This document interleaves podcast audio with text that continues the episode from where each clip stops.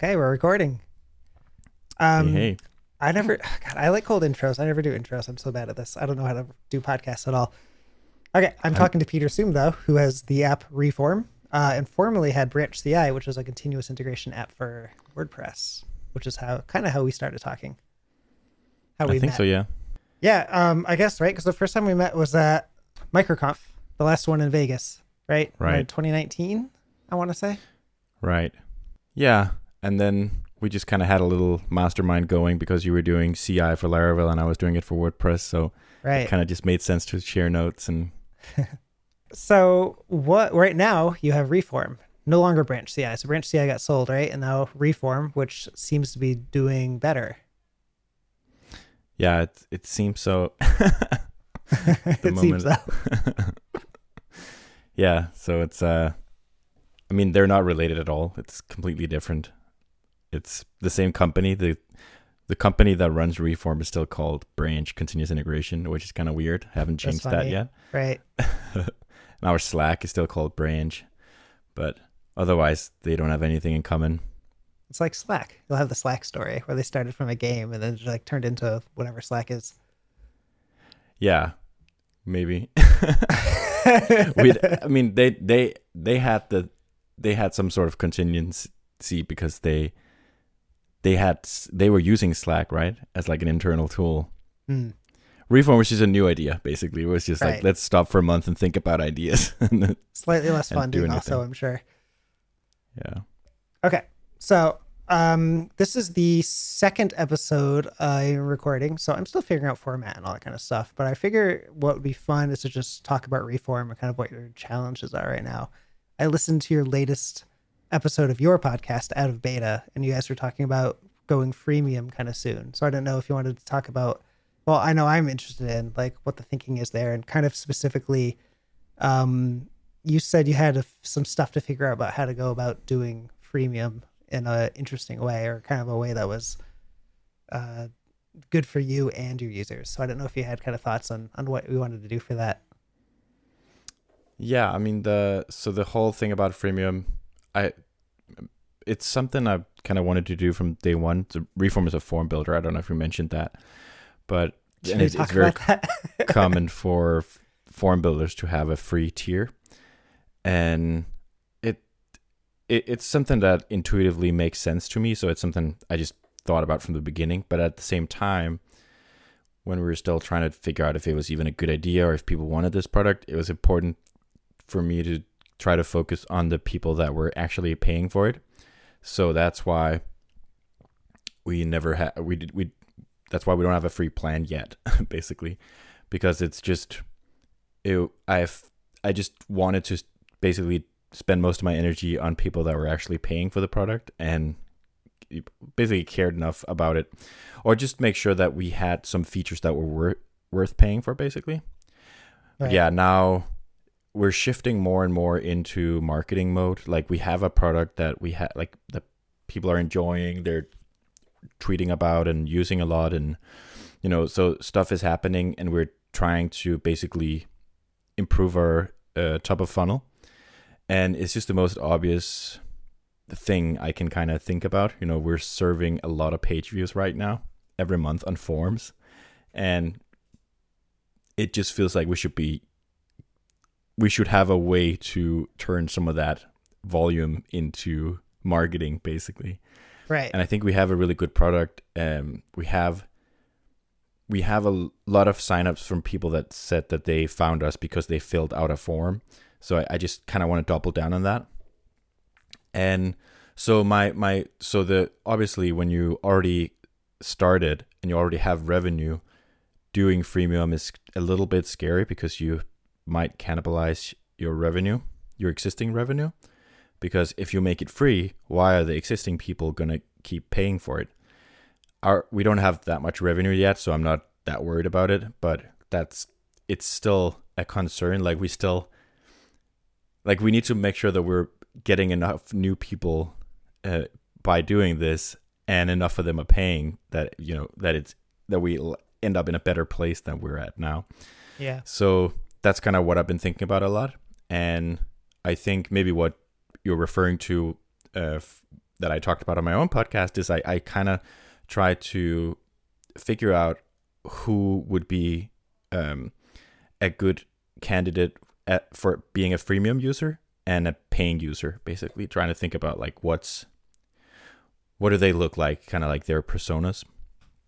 And and I realized that I, I'm actually not that worried about it because I think they look very different. And I think it's going to be really hard to get the people that I expect to use the free product to become long-term paying customers anyways. So, you know, they might as well just pay by, you know, basically promoting Reform by having our branding on their forms. So it's just um, what I've been thinking about a lot. And one interesting question that, that I had was, we have a, a limit on how many responses you can get on when you're a paid customer right now. And if you want more than that, you pay more. So it's volume based, which kind of makes sense. Like if you have a lot of volume, we just, we have more stuff that we need to process. We send more emails and do more stuff. So, but when you're a free user, it it's kind of weird to limit the amount of responses you can get, because we're saying on one hand that it's valuable for you to share a form with our Reform branding on, but then at the same time, we're going to limit that. So where I'm at right now, we're basically going to do like a free plan that has unlimited responses, form responses. But then when you, when you move to a paid, kind of like into the paid uh, lane, you, you have limits. So it's kind of, it's tiered. Um, that's one of the ways it's tiered. It ha- has different, um, It, there's some feature gating as well that it, that we're planning. But that was just like a really interesting thing. Like if we're saying it's valuable for people to share our brand, and that's why I want to give it away for free, why would we limit that? Like if someone wants to show it to fifty thousand people every month, like shouldn't they just do, like, should we just get as much as we can? So it's been interesting to kind of think about like they are paying, they're just directly paying per form submission by showing our branch to the people that fill, filled out the form. That makes sense. Yeah, that makes total sense. I think um, um, I, that's where my head was going when you were saying that. Like, oh, okay, so free tier. At first, I was thinking a free tier probably limited on volume, but it makes a lot of sense to not limit on volume. Um, I don't know if, I think where my head goes, where you get to the pay tier, is to um feature gate, like you said, more so than gate on volume also. But like that's that's interesting that you might want to do that. Like the, the features I'm thinking of are integrations like Zapier and all that stuff. Like maybe you don't get that in the free tier, but I don't know if that is also self-limiting. Like if you want it to keep spreading, then maybe like also be yeah it's all trade-offs. It's like, right yeah it's like you want people to use it as like you get into kind of like the the thinking that you want people to use it as much as possible. So if they want to add their teams, like you should just let more people use it. If they want to get more responses, they should do that. Like if they want to create more forms, they should do that. If they want right. to use like a more advanced feature, if they want to, yeah, integrate it into all their tools, they should do that. But I mean, at some point there has to be like a payment involved as well. Right. Preferably. Which to Unless me makes sense like to do on, v- on some features like Zapier or something, but like maybe that's self-limiting, but maybe like reporting and that kind of stuff too. I don't know. It's like the value for people is the fact that they have data somewhere that's like, yeah. maps, they have to manage it, and you can just keep making data and putting the forms someplace and all that kind of stuff. Um, but then again, what you do with that data is also very valuable, and also sort of it becomes a cost center for you because that's more like processing power and that kind of stuff to like talk to other A P Is and like, and all that kind of stuff. Um, yeah. So I don't know. It's interesting. Like I, I, where my mind goes is immediately like, okay, the paid to get in a paid tier. When you want to get in a paid tier, then you get integrations and that kind of thing. Um, yeah, I mean, the most important thing when you get into report. a paid tier is that you get to use your own branding or remove our branding, mm-hmm. basically. Mm-hmm. So as soon as you do that, we we lost something, right? So we need to get compensated. That makes sense. Yeah. That's how I'm thinking about it, at least. Hmm, yep. And then what do then you uh, what do you think about my idea of feature, feature gating? Or like, do you have an idea of what kind of features that would involve? And I guess that also yeah. means like, do you have to quickly develop these features so you can get like actually do something with these tiers? Yeah, I mean, some of them we already have, like um, file uploads, for example, mm-hmm. which is also makes sense to charge volume-based because we're paying basically per file, or like the, our pricing for the way that we kind of get file uploads and virus scans and stuff like that is also, but like we're also paying for that uh, in some sort of volume-based tier setup. So stuff like that makes sense to not just provide to everyone for free. So, and then, so basically there, it's, it's, it's difficult to like find the ideal pricing, and I don't, I don't expect us to just figure it out now and then don't have to change it. But there are, I think we're going to have two low tiers basically that are pretty close. It was fun. Like, so in, kind of like in the plan right now is to have a fifteen dollars tier and a twenty-five dollars tier. And then it's a big jump up to eighty-five dollars, which is more of like a business or for more like companies. But uh, the the difference between fifteen and tw- and twenty-five is something I'm kind of playing around with. So it's not a it's not a very big difference. It's only ten dollars. So for example, my plan is to put teams in the twenty-five dollars plan because I'm thinking like, if you have a team, like you're probably willing to just pay ten bucks more, but at the same time, you probably don't want to pay like a hundred bucks more for like someone else to be able to log in and download responses once in a while. You probably just do it yourself, or just get, at least get like frustrated that you have to do that. But if it's, you pay ten dollars more and then you get a bunch of features and one of them is like team access, you're probably more likely to do it. And my co-founder in Reform was basically challenging it and saying that they're very close because it's only ten dollars, and it they are, but it's also like it's like sixty cents, sixty-six percent more, like if you pay twenty-five instead of fifteen. And it's just interesting, like to play around with these. Right, and like the psychological and... aspect of that too, like how willing are people yeah. just to jump up to that just to get teams, which makes sense. It's like ten dollars, and it's not a lot, but actually right. from our point of view, it's like, you're now easy paying sixty-six percent more. Right, that's like ten bucks extra a month, or like a hundred or twelve, uh, hundred and twenty bucks extra a year, or something like that. Which is like yeah. kind of like for, I know for me, I'm like a single. I'll put myself in air quotes, single founder of stuff, and I I buy yearly stuff all the time because I'm just like a hundred bucks is is like not much. Um, yeah, and like that's I don't know if other people think like that, but I I am always just like annual plan, easy, save two months. Like a hundred bucks is not gonna like break the bank or anything. So. Um, and then I guess you don't really want to charge per head, right? Because I guess when people log in, they would never see anything different. This is kind of like Rob Walling's rule of like when to when to charge per head or not, right? Because like whether or not people um, log in and might see something different. I don't know if I remember. I th- yeah, like I think that's going to be. Right. I don't think we're providing a lot of value like that, you know, with a tool like SavvyCal, for example. Like everyone has their own calendar, mm. but in Reform, everyone has the same form. So right. Why would you need to like then like it would you would probably just share a login because you see the same thing anyways. I think we can still do some feature gating, like we're thinking about like on, on our more expensive tier to have more like team permissions. Right. So like the because if it's person. Yeah, or just like if if you have like if, if forms are like very important in your business, it might be that you have people that can log in and they can only see certain things, or that they can only read stuff but not change stuff or like delete stuff or whatever.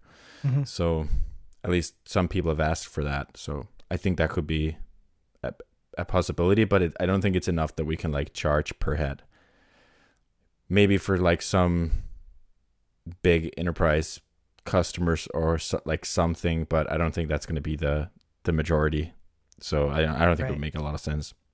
Do you have an A P I right now? Is that a plan?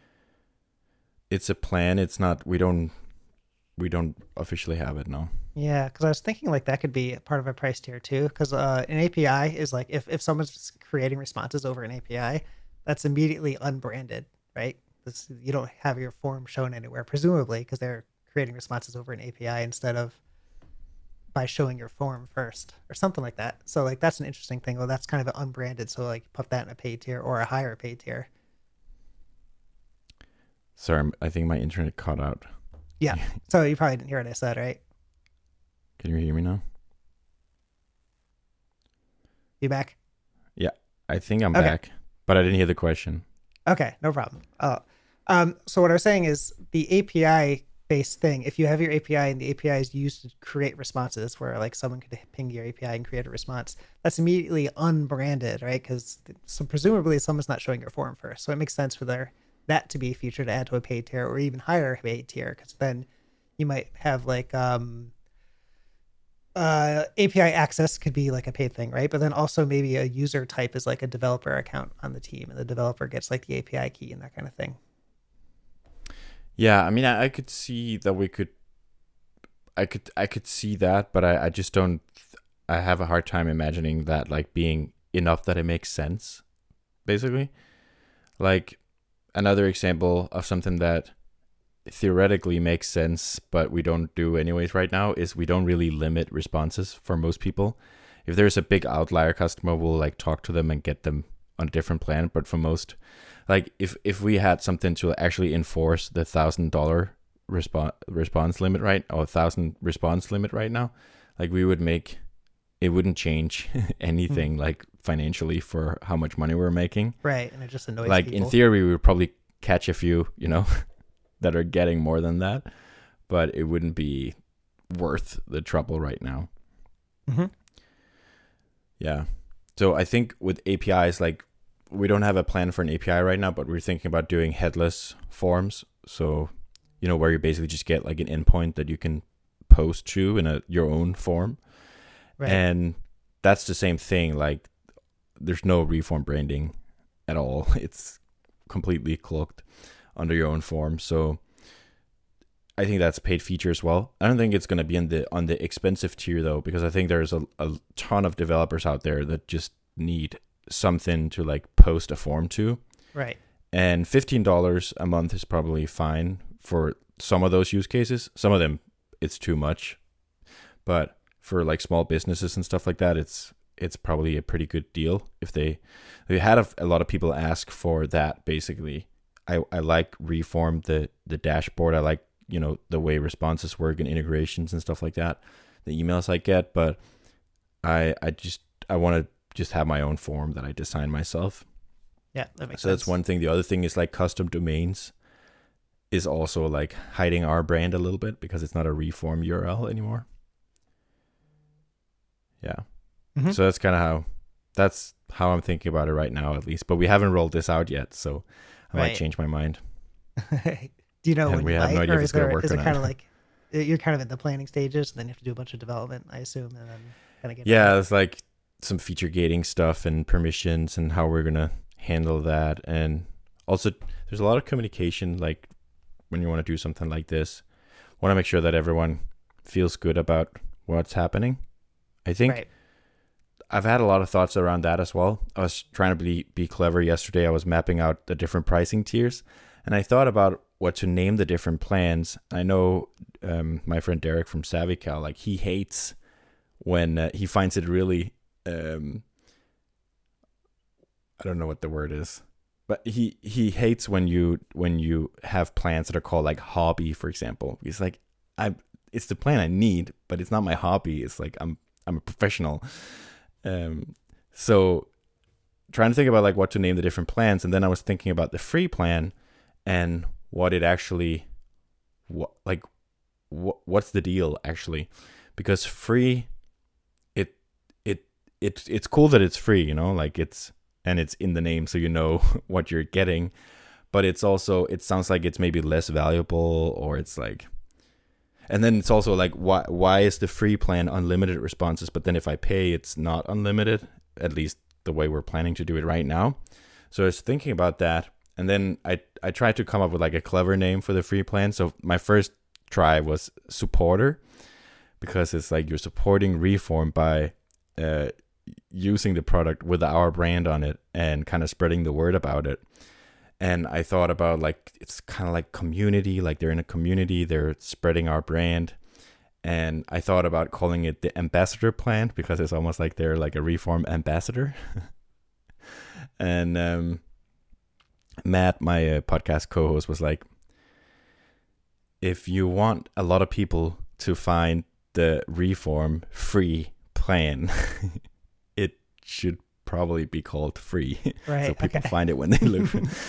Um, and he's totally right. But yeah, I was trying to be clever about it because I was thinking about like, how can we, how can we kind of like talk about why it is like it is, and yeah, what the idea is behind it. Where is the, what's the deal? Like, because it's like people have a lot of, you know, when something is free, it's like, oh, when it's free, you're the product. And maybe that is the case here, but I just want to make it clear that people understand how they're the product, if that makes mm-hmm. sense. Um, yeah, I, I like that. I like not naming plans also, because then you're kind of guessing. You're like totally guessing about who is looking at your pricing page. And if you guess wrong, then someone is like, you know, put off by that. Um, and then the idea of you calling it like an ambassador or supporter is neat, but then like that's kind of your point of view and maybe not the customer's point of view. So again, it's like misaligned right. in my head. That makes sense. Yeah. Free makes sense. Like in Chipper C I, it's starter and then standard. It's mm. basically the pricing tier, which like it's kind of named, and like starter might have that connotation of like, well, is that for me or not? I don't know, but it's probably something you should look at too. Yeah, I know. Yeah, it's tricky. For Branch, we had a, a hobby, a freelancer, and an agency plan. And I kind of just took that from the, my other product, W P Pusher, which is a deployment plugin for WordPress. And I think it just, it, it served us well. And I think from kind of like how, how I understood like the way people felt about it was, or at least often, like, I think people felt good about like outgrowing the freelancer tier and like growing up to become an agency mm. or even we had a big agency plan as well. Um, but I think you probably can't fake that. Like people all like, to feel that way, people probably also need to feel like they're actually getting a ton of value. So they feel good about like getting more value and right. getting a cooler name. I think that makes sense. Yeah. I was just trying to think of, of when I have upgraded to plans on, on other apps. It's always been like a feature I need, right? It's like maybe sometimes you outgrow like the number of email sends you have or something, but often it's been features like um, Teams and that kind of thing. Thinking back to myself. I think for Branch, we were just too expensive. And what the like the further you get into that, like it's just hard to make it cheaper. How much was that? I don't remember. It started at fifty dollars mm-hmm. and then the next year was one hundred fifty dollars. So it felt awesome if you got a one hundred fifty dollars customer. Right. And it felt awful when they left. Um, that's interesting. I don't know. That's like in line with C I apps though, like that price point. Um, but it also feels yeah. like WordPress has its own challenges of just automating stuff in general, which maybe there'd be too much kind of education about how to do that. That kind of crossed my mind the other day when I was thinking about it. Yeah. I don't think our product was good enough in many ways because it was just too hard from like a WordPress in a, in a WordPress space context. to like, yeah, to actually do what people needed it to do ideally. Cool. Like a database migration, oh my God, which I is know. like an insane wow. thing to do. uh, I, I've had so much experience because uh, my early part of my career was at a marketing agency and it was all making C M Ss for companies. So WordPress and like a Drupal, Drupal and Joomla phase and then Expression Engine, that kind of thing. And every single one was always an issue of like, all right, we want to set up a staging environment and just be able to push the changes to staging to production. And like, it was just never possible. It's like, no, you actually have to redo all of that work. And like, you yeah. know, every, like the settings are mixed into the database along with the content. And then, you know, it was always such a weird mix of stuff and no one has come up with a really good solution so far. So, you know, it's not like people haven't tried and don't know that that's an issue. Don't have a database. Yeah. Right. Be Statamic or something, right? File-based yeah. C M S. yeah. Yeah, we're uh, our site now is eleven ty for Reform, and then we use Ghost as a, a for the blog, and everything is just compiled um, down like to files basically. Yeah, cool. And it's so awesome with Netlify and you know branches and stuff like that. Did you do the thing? I mean, where that's why the domain? Branch was called Branch was because I hoped to eventually be able to figure out how to do that, but right, never that's really. A good point. Worked. Is your blog um, a subdomain right now? No. You know what I mean? And that was part of the appeal, is like when it's just files, you could just put it wherever you want. Oh. In okay. your file structure. Cool. So it's all just an eleven ty site, and then the blog part just pulls the data from a Ghost instance somewhere that's password protected, I think. So is that like is that is that headless basically? So you're kind of pulling in over an A P I and just displaying and on the yeah. Okay. Neat. Yeah, it's just using the Ghost JavaScript S D K to do that. Okay. I'm not familiar enough with it.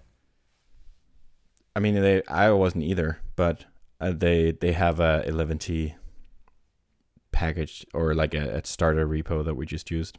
Cool. Yeah, so I think that's the future. I don't know how WordPress gets there, but a lot of people are trying to do that.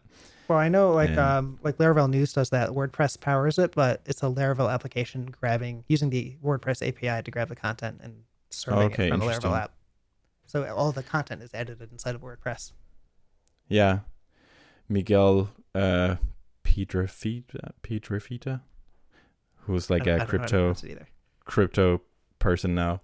Used to be more of a Laravel person, and he had a, a tool called SiteSauce. We used that for, for the Branch website to do the same thing with WordPress. Mm. So it just we just had like a we had a, a WordPress website somewhere behind uh, password, and then SiteSauce just turned it into H T M L and put it on Vercel. Yeah, it was. I wish more things worked like that. Well, it was so easy. Yeah, so how are things going with Chipper? Do you want to talk about that at all? Yeah, of course. I love talking about myself. um, okay, Chipper. So what am I doing with Chipper right now? Um, I am... Uh, so what I did is kind of recently, I started actually working on it again. Um, I said in my last episode, I, I was the full owner as of January first of twenty twenty-two. So that Congrats. Got me in the headspace to actually work on this thing. Thanks. Um, and basically the theory going into owning it was like, well, we've done really nothing with this thing for like a year, and it, the churn and the growth has leveled out. So it was just completely level. It hasn't grown or died. It's just like somehow survived and stayed at the same place, basically. Um, yeah, we're a happy so I figured, customer. What's that? We're a happy customer, not planning to churn. Right, nice. So far, the, everyone I've interviewed is, is a customer, so maybe I'll just go by that trend. um, no, but um, I figured doing anything is better than nothing, right? And um, so I started actually doing stuff, working on it, uh, adding some features, improving some stuff, and emailing and tweeting about it mostly. Uh, and I added a "How did you hear about us?" thing so after, immediately after sign up. So. From that, I kind of, you know, that's actually been more useful than I thought it was. I knew it was a good idea to do it, but I realized like how kind of useful that was. So a lot of it is the stuff like, you know, I could see my efforts actually working. Like I saw Chris on Twitter, or, um, you know, I saw new improvements. But there's also a few things like uh, it's in the documentation for Vapor and, and on Laravel Forge and that kind of thing. So that kind of stuff is all working and like stacking up, and, and, and I see the increase in signups and that kind of thing. Um, most recently, kind of very recently, I actually started seeing some growth, like a good spurt of people actually signing up. So uh, that's been really nice to see, like the efforts actually worked. And like it, I haven't done, I've worked on it a bunch, but it's nothing huge has changed. It's just I'm kind of talking about it more and that kind of thing. Um, all of which is to say that uh, just like Reform, it's like very much a top of funnel problem. Like you just have to like let people know that. Like everyone else, man. Yeah. Um, right. I thought I was clever when I figured that out, but it turns out that's literally everyone's issue. It's part of the journey. Yeah. Um, so um, part of part of that is the features I've built towards that is actually making this thing more compatible with open source, because there's always very um, like I, we got I feel like we got pushed into free tier because every continuous integration application out there is free tier to get, which makes a lot of sense. You get developers on board, and then they uh, hit a limit, and then, you know, if they're integrated with it, then they want to keep using it. So, you know, they go to a manager or whatever, or put down their own card, whoever, depending on the situation, um, and go to the paid plan after they hit some kind of limit. Um, one second. So the thing that I, the stuff that I wanted to do to kind of get more people to see it is to support open source, like I said, because it's always just been about private projects so far. Um, so open source would actually put it in repositories that are public on, you know, GitHub or whatever. so right. people can actually find it. Um, but then even if people are using Chipper C I on a public repository, they might ne- not necessarily know because uh, there was never like a YAML file or anything. So the other idea of that is like support a YAML file, which I ended up liking better for technical reasons. Like imagine if you want to test a newer version of P H P on a specific branch, you could just update your YAML file and that. So like that actually has useful features.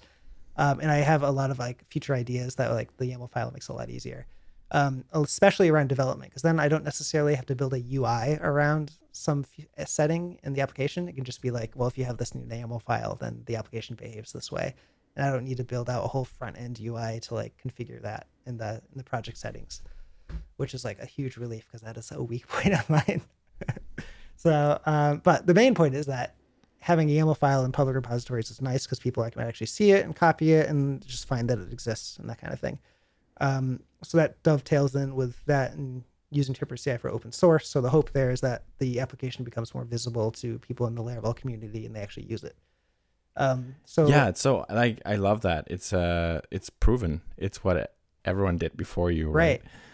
And I never and saw that. I didn't know. I didn't know that's why all the things did open source. Like oh, no, but it's like I, I'm I'm having some of the same like realizations with Reform as well. It's like you you kind of like basically you don't have to innovate on everything. Like you have to pick your battles or your experiments. Like right, Chipper is different because it knows Laravel, but it should maybe it shouldn't be different on every other par- parameter as well. Like if. If it worked for Travis and all the other ones, like to have a YAML file and like a built uh, passing batch on repositories and stuff like that, it probably worked for you as well. Right, exactly. It's, yeah. it's proven and it's, yeah. And every single one maybe of them does it, which is a big clue. They're like, hey, you should do this too. Yeah. I mean, there's probably not a big need to innovate there. And we, mm-hmm. we, we've just had, like we've had literally this conversation about the kind of branding we want to put on forms. It's like, you know, Typeform had a, a pretty good growth team and they've shared like what worked for them when this was their strategy, and they're they're no longer doing it because it's not their strategy anymore because they're so big and they have a strong brand, but like we're in we're where they where they were in the beginning. So if mm-hmm. it worked for them, why wouldn't it work for us? Yeah. And it sure. worked for a lot of other companies as well. So I love yeah. that. Get I'm excited to see how that possible. goes. yeah. Me too. Um and I have other features. So and then the I think the I need to kind of push that more so people actually start using it for public stuff. So one of the next things I'm working on that's not out yet is uh, a few things. I laid some groundwork on. So like I have some uh, a pull request open that's basically ready that lets me configure like a build limit per project or per team. So I can say like, all right, this project is now like an open source project and it has unlimited builds, but like even though you're on a free tier um, where normally your build count per month would be limited. Does that make sense? Yeah. Um, so that is there. And then that leads into allowing people to say like, hey, I want to apply uh, for making this project an open source project. So if it's like a public repository and um, I approve it, I think, you know, this is the this is the part I'm not sure of, then um, the project can be marked as an open source project and have unlimited builds. Um, and then, you know, you're using it on an open source project you have. But I don't know, like, what do you think about that idea of having like an approval process versus having someone just like say, this is open source and like, give me unlimited builds for this one project? Maybe you could do like just free for open source. It, I mean, open source just means that that's what we like for W P Pusher. It was always free if, if the repository was public. It's mm. pretty easy to test, you know? Right. Uh, you just don't let people add a token to to basically authenticate it, but then you could have a limit maybe on builds and and then they have to apply to get unlimited builds maybe. So that more is, people start using it. That's actually how sort of that's sort of how it works. You can mark your uh, project as public. Okay. Um, and a Chipper C I actually does not care if it's truly a public repository or not, but if marking yeah. it as public will make your builds public. So the link you get yeah. in, in GitHub links to chipper c i dot build. I think it's fine then. Yeah. And then like apply to open source. I think really you should just to get unlimited. You should see if you could get Spatsy to use it. You get like four hundred thousand incoming links no. to Chipper that way. They tried it out and then they went to GitHub Actions and I think they're kind of all in on GitHub Actions right now. But uh, I could well, maybe you bring need to fly back. To I could talk to him. Belgium and buy some steak dinners. Or some exactly. I know. Enterprise sales. I don't know, man. There's no more in-person Larakides. That could have worked out. Yeah. Uh, it's funny. I mean, maybe. Keep that in the back of my head. Yeah. Um. Okay, so I have that going on for open source stuff to get more visibility into it to hopefully increase the top of funnel. And then I have a bunch of other features coming up too, because I want to rework the pricing a bunch, because I don't necessarily like zero dollars or thirty-nine dollars a month, and then like that's it. Um, and there's so many different things you can do. Um, so like I have plans to support more stuff that helps more towards deployment, which could be like on a higher tier. Uh, and then interestingly, in the Laravel community is like, this kind of downward price pressure. I was just talking about this with when I was recording with Aaron. Um, Taylor prices all the Laravel stuff kind of on the cheaper side, and you know he gets mm. makes money on volume. Stuff in Laravel tends to be on the lower end versus other stuff you might see in other communities, uh, sort of as a result of that and following that, um, which is why Chipper C I started at thirty-nine instead of forty-nine a month, because like at the time, because I thought that'd be something that would make people try the application out, which I think kind of worked out. Because we started with a, a credit card upfront trial to begin with instead of a free tier. Um, Deployments but, are interesting. Like, I'm just wondering if it's a good strategy to make that more expensive, because mm-hmm. it's it's kind of similar to like the thing we just talked about with Reform, and like if we don't want to limit, like we don't want to incentivize, we want to incentivize people to do the thing we want them to do. Mm-hmm. And when I'm thinking about a C I tool, it's pretty easy to swap it out with something else. Like it's not in production, and it's just like I could probably figure out a way to turn my Chipper C I deployment steps into Circle C I, for example, mm-hmm. if I wanted to. Um, but deployment is much more tricky. Like it's much more sticky. Like it's harder for me to change my deployment structure. Like I'd, I would rather not have to, like if the deployments are working, I would rather not touch them, right? And just hope they keep working. So in a sense, it's like if you can get people to use Chipper for deploy, deploying as well, there's probably a smaller chance that they're going to churn. I don't know if that's true. It's just what kind of it made me think of. I think you're right. I have kind of compiled a list of things that I think make sense for people who are about to buy or for people who are, have bought to stay. Um, churn is actually very low somehow. I don't know how I created an app where that's the case. So it must just be a continuous integration thing, and probably for the reason you just said, because everything's working and no one wants to refigure out everything else in some other yeah. platform. Um, and one of the things is definitely like, are they actually deploying from this uh, repository or not versus just running it? And the other things are like, do they actually care about getting notifications? Like if you don't ever get a notification from Chipper C I, then you don't know what it's doing. Then why do you care about this this thing? Uh, so there's like factors like that that I've thought like maybe that I could like pay attention to that to see if I think someone's about to purchase. Um, but that makes that and is maybe they would pay more. That is interesting. I mean, well, I don't know. Like there's, there's it depends on the features too. Like one of the, the things I want to do is to help people make uh, an artifact you can deploy, like zip up your application and it has your uh, everything you need in it, like your node modules if you're using that, and also your vendor directory and all that stuff. And that's like a zip file that lives somewhere, and I can make it easy to like download that to a server and then just like put that into the correct place. A bit like how Envoyer does it, you know, depending. Um, so it depends on the on the deployment feature too, because some of them are sort of a cost center, because maybe I'll be like uploading people's build artifacts, their the build application to like an S three bucket we owned or something like that. So that could be sticky, but might oh, that might be worth. Um, putting on a paid plan, like a paid tier, like a higher paid tier. I don't know.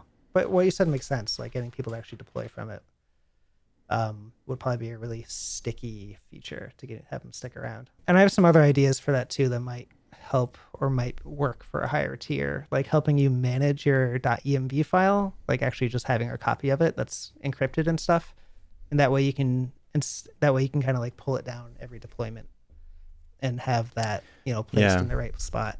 Um, and managed inside of Chipper C I, so it's kind of like centrally managed in one spot. You don't have to like go into a server and update it or something. If I, I mean, if I can just like say something, these days I'm really bullish on having a lo- like a cheap plan, mm-hmm. and uh, I don't know, maybe, like I haven't with Reform, like I haven't proven yet that it's a good idea, and obviously Reform is a very different product from Chipper, but I'm just thinking, man, like. You are so well positioned to be like the Laravel deployment platform that everyone uses. Mm-hmm. And especially with this open source stuff, like I'm really excited to see how that goes, because that could be something that really helps like sp- spread the word. Right. But I, you're right. Like there's so many Laravel developers that don't want to pay thirty-nine dollars for, for C I stuff that they get for free on GitHub Actions. So I have, this is what I, this is kind of what I was alluding to. twelve is the new, the new cool price to charge. twelve twelve dollars Um, pass. Okay, so I don't. I can't find the stupid page in my notes. So I had a, a similar idea where um, you start with freemium, and the next tier is like twenty bucks. Although who knows, maybe twelve. Um, and that gets you more stuff, maybe unlimited builds, and maybe that unlocks some deployment features or something instead of a higher tier. Uh, and then you jump up to a fifty dollars a month plan, and then maybe a one hundred dollars a month plan. But that depends on features. Like maybe you need a bigger server with more resources or something like that, and then you jump up. Uh, or and then there's also the thing I currently have, which is multiple concurrent builds at the same time. Because right now you you do one build at a time, but you can pay extra for concurrent builds, which helps when you have a bunch of projects and like a teams are all pushing, so you don't have to. Someone doesn't have to wait for some other project to build before going to the next. And um, that. That feature is also a direct cost center for Chipper C I, because the more builds happen concurrently at a time means like servers are more busy, and then I have to actually get more servers. The concurrent builds, like with us right now, it's not a not an issue. But the startup I worked at a few years ago, we would often like sit and wait on Circle C I, right? And like that and is, it's no like, one likes doing that at all. No, so we would always get on, on more expensive plans, because when developers are just sitting idle and just not right. like, doing anything, because and the builds take like fifteen minutes to run, it's not very good. Mm-hmm. No, not at all. Um, so so that's sort of the idea I had too, to go go lower and have a plan that's kind of easy to get into. Like it's kind of not a big hurdle to jump into like a twelve or a twenty dollar a month plan necessarily, um, and then you get. Um, you know, probably unlimited builds, but maybe you don't have the option to get concurrent builds or something. I don't know. I haven't, I haven't totally thought it through yet, but that's kind of the option. Then you get to the fifty dollars a month plan, which is like, um, had some extra features. Like maybe then you have Docker support or something like that. Um, cause Docker is like another thing. That's actually another cost center, cause I have a whole fleet of little servers that are there just for Docker usage. Um, And I say that first on cost center, because like that, that both brings value to a customer, but also is a cost center of like Chipper C I. So I think it kind of makes sense to price on that metric. And then the one hundred dollars a month could be something else. Like originally I was thinking the deployment stuff, but maybe maybe you have a good point there where that would make sense on the lower price tiers, or just on, even on freemium. Yeah, my internet is really bad. I'm sorry. You're going to have to edit this. No worries. I'm actually making notes on, on what time codes the uh, that happens on. Uh, so what I was saying is I think that kind of makes sense to go low and then like, you know, have higher price points depending on, on certain features. I'm not sure I'm right about the deployment stuff. Like I, we're unhappy with like the deployments we have right now, but we're on DigitalOcean app platform. Mm-hmm. So I don't know if you could, th- you can have your own like Docker stuff there, but I don't think, I don't think it makes, it probably wouldn't make sense to use Chipper to deploy to that. Mm-hmm. Or, I mean, you would have a lot of customers if you can find a way to deploy to their platform faster. Right. Which makes sense. Like I, part of the idea is to help you build a Docker image. Like if we have provide a standard Docker image that has uh, P H P and everything in it. So you're just like, mm. our process is just adding the code to you and then uploading this Docker image we created for you somewhere that's like, just kind of works everywhere.